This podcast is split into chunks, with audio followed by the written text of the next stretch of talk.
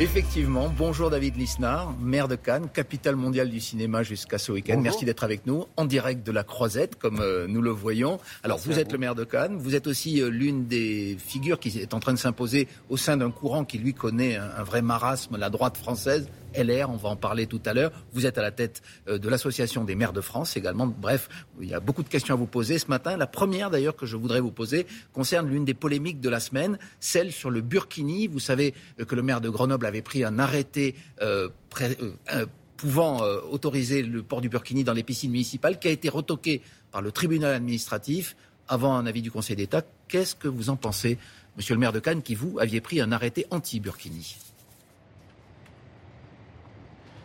J'en pense que le burkini est un outil de, séparatisme. Hein. Ce n'est pas euh, un costume neutre, c'est-à-dire que c'est porté uniquement par des femmes, pas par des hommes, uniquement des femmes qui portent une religion. Et donc la, décision du tribunal administratif est très intéressante.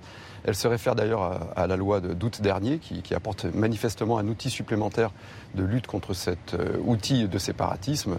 Et euh, il conviendra d'être très vigilant avec la jurisprudence du, Conseil d'État. notre société a, besoin d'unité, a, besoin de se retrouver autour de principes républicain, de faire en sorte qu'on ne soit pas assigné à résidence identitaire, enfermé dans un seul élément d'identité. Malheureusement, le burkini, même porté volontairement, est un outil de soumission. Monsieur Lisnard, qu'est-ce que, quel est le message donc qu'il faut adresser aux femmes musulmanes qui souhaitent quand même aller euh, se baigner dans des piscines ou euh, sur vos plages à Cannes et qui veulent en même temps respecter leurs principes religieux? Elles doivent faire un choix entre les deux. Elles ne peuvent plus se baigner si elles veulent euh, être fidèles à leurs convictions? Je, je, sais qu'il Heureusement, la vie ne se, pose pas avec ce type de sophisme, c'est-à-dire chacun doit pouvoir venir, c'est ça l'universalisme républicain, mais il y a des règlements intérieurs, et ces règlements intérieurs possibles dans une piscine publique, d'ailleurs pas sur une plage, hein, il y a une différence juridique euh, essentielle, mais c'est un autre débat, font que on ne peut pas s'assigner à résidence religieuse ou identitaire dans un établissement recevant du public et tout le public. Donc euh, toutes les femmes, quelle que soit leur religion, doivent pouvoir venir dans les piscines, évidemment, mais ne, doivent pas pouvoir se distinguer et se, et se différencier euh, d'un substrat commun qui s'appelle la République. Et, c'est extrêmement opérationnel. Et d'ailleurs, euh, beaucoup de, nos compatriotes musulmans comprennent parfaitement et, partagent ce genre d'approche. De tout, c'est d'être clair. D'être clair et net. Chacun est libre, chacun est responsable. Mais dans une piscine, on ne peut pas interdire à des hommes ou à d'autres personnes d'avoir des tenues intégrales pour des raisons d'hygiène et de sécurité et autoriser pour des raisons religieuses, donc séparatistes. Et c'est en cela que la décision du tribunal administratif est intéressante. D'autres personnes. Et il ne faut, faut pas être naïf. C'est-à-dire que cette revendication au Burkini, elle est très marginale quantitativement, mais elle est très intense parce qu'elle résulte d'associations euh, qui sont des outils de propagande. Et, donc, il faut être clair et net face à cela. Mais est-ce qu'elle atteint fondamentalement les principes de laïcité en France? Est-ce que pour vous, aujourd'hui, ils sont menacés euh, par le communautarisme, notamment, euh, Monsieur Lisnard? Cette affaire précisément? Bah, je crois qu'aujourd'hui, c'est quasiment un consensus. Hein à part euh, l'extrême gauche, tout le monde euh, sait que notre République euh, est menacée d'éclatement et, qu'il y a besoin de retrouver une direction commune. Et d'ailleurs, l'interprétation du tribunal administratif a été très très claire en la matière. Bon, maintenant, le, problème, c'est que pendant qu'on parle de ça, on ne parle pas des énormes sujets en jeu pour l'avenir de notre pays et au présent qui, vont bien au-delà du Burkini. l'enjeu économique, l'enjeu social, l'enjeu sécuritaire, l'enjeu écologique, l'enjeu numérique sont de véritables enjeux et, et je pense qu'il mériterait qu'on en parle plus. Les sujets de laïcité et de communautarisme sont quand même dans le dans l'air du temps. Est-ce que vous faites partie de euh, ces personnes, notamment vos collègues à droite, qui ont critiqué euh, l'entrée au gouvernement euh, de Papendiaï à la place de Jean-Michel Blanquer? Est-ce que pour vous c'est un mauvais signal, comme l'a dit par exemple votre voisin Eric Ciotti dans les Alpes-Maritimes?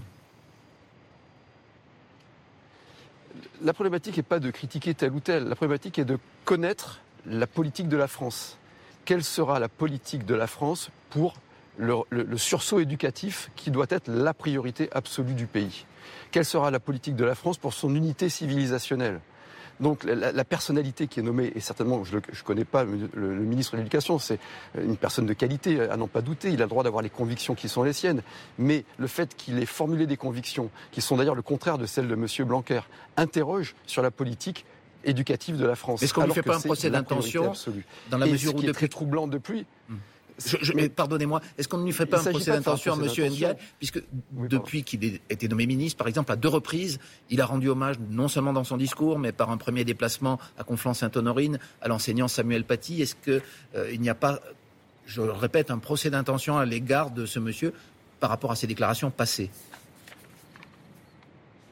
En tout cas, pas chez moi. Et il s'agit surtout pas de faire un procès d'intention. Vous avez raison de le dire. Il faudra voir jugé sur acte. Pour l'instant, la seule chose que l'on connaît, comme il n'y a pas d'acte, ce sont les déclarations. Et c'est pas un procès d'intention au ministre de l'Éducation. C'est simplement une interrogation d'intention au président de la République. Quelle est la politique en France aujourd'hui sur le plan de l'éducation et face aux dangers du wokisme et du racialisme qui sont des régressions? Qui sont des régressions civilisationnelles. Donc là-dessus, les seules choses que l'on connaît, ce sont les déclarations du ministre de l'Éducation nationale qui a parlé de racisme dans les institutions du pays. Donc il est normal, euh, sa nomination n'est pas neutre. Euh, le président de la République, c'est bien ce qu'il fait en le nommant, qu'on interroge sur la réalité du contenu, du contenu de l'éducation nationale. C'est aussi simple que cela. On ne peut pas bâillonner l'interrogation légitime et civique que nous portons. En matière de politique économique et sociale, nous y venons. Comment jugez-vous les premiers pas de ce gouvernement? Elisabeth Borne va tracer une feuille de route aujourd'hui à ses ministres.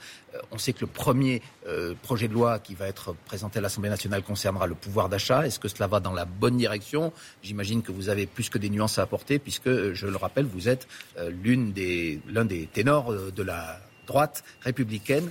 Qu'est-ce que vous pensez des premiers pas de ce gouvernement? Si nuance j'apporterai, c'est pas parce que j'appartiens à un courant politique, c'est parce que j'ai des convictions. Hein, et c'est parce que j'ai ces convictions que j'appartiens au courant politique. C'est dans cet ordre-là.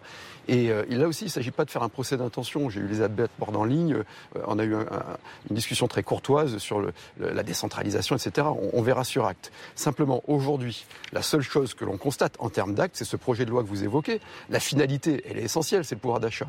Mais tout le monde est pour le pouvoir d'achat. Je, je connais personne qui soit contre le pouvoir d'achat. En revanche, les dispositions que contient ce texte sont des dispositions d'un conformisme dépensier étatiste absolu. C'est-à-dire que c'est la continuité euh, du chéquier ouvert. Et, et, ma conviction profonde, c'est qu'en continuant dans le pays qui a le record du monde des prélèvements obligatoires, impôts et charges, et de la dépense publique, à ajouter de la dépense publique, on alimente les mécanismes inflationnistes qui viennent de l'excès de masse monétaire, qui viennent de la facilité du guichet. Et ces mécanismes inflationnistes sont ceux qui atteignent le pouvoir d'achat. Donc, moi, en ce qui me concerne, je pense qu'il faut une rupture avec cette politique qui, depuis une quarantaine d'années, est faite de chéquier, de facilité, qui est à la fois une atteinte à l'efficacité des politiques publiques, mais aussi une atteinte à la dignité humaine. La dignité humaine, c'est celle de s'émanciper, c'est d'être rémunéré de son travail, et c'est pas d'aller à un guichet. Les Républicains, euh, votre parti, ont aujourd'hui une centaine de députés. Les législatives qui s'annoncent euh, pourraient être difficiles. Vous pourriez encore perdre euh, des sièges à l'occasion de ces élections. quels sont les remèdes que vous préconisez peu de mots, en peu de temps malheureusement, pour relancer cette machine qui gagnait les élections autrefois, qui ne les gagne plus aujourd'hui. Et j'ajoute une question corollaire, est-ce que vous, vous seriez intéressé pour prendre la direction euh, de ces républicains version 2022 la finalité, vous savez, c'est jamais la, prise du pouvoir. ça, c'est une modalité. La finalité, c'est d'essayer de, mener la politique qu'on croit la meilleure. Hein. La vie nous apprend toujours à être très prudent en la matière. Et, moi, il me semble que ces élections législatives, quel que soit le nombre de députés à la fin que l'on aura, sont l'opportunité d'amorcer une refondation. Une refondation autour de, vraies convictions, euh, celle de notre raison d'être, c'est-à-dire d'arriver à exercer le pouvoir, non pas pour exercer le pouvoir, mais pour réhabiliter la notion de liberté créatrice et mener une politique économique et sociale et écologique dans un pays où règne l'ordre public et qui cultive l'unité de la nation. C'est ça notre raison d'être.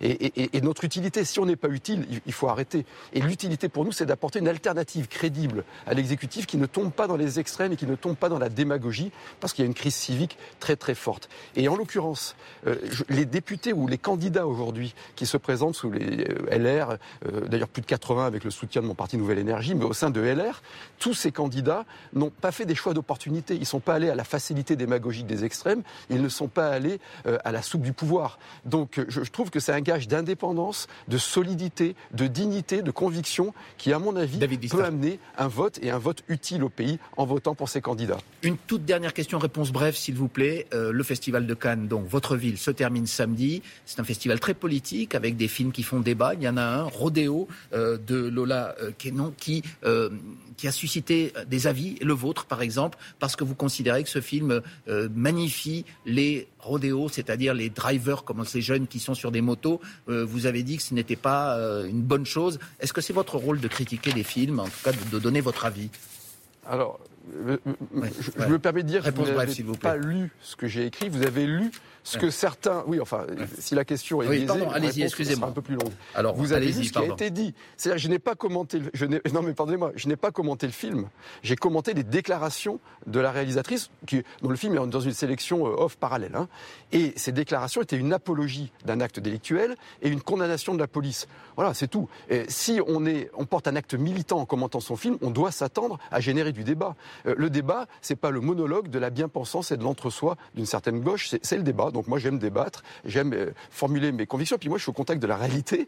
Euh, des, centaines, des milliers d'habitants ont des nuisances sonores et parfois sont, ont leur intégrité physique mise en cause à cause de ces personnes qui, qui font des rodéos urbains. On doit les sanctionner. C'est clair et net. Autrement, il n'y a plus de société possible. C'est aussi simple que cela. Et c'est un débat sur les déclarations. Je me permets pas de juger les films hormis en tant que cinéphile. Merci. Et je suis très fier et très heureux qu'à eh la diversité culturelle et le plus grand festival culturel au monde avec des gens de gauche, de droite et des gens qui sont ni de gauche et de droite. Merci beaucoup, David Lisnard, maire de Cannes.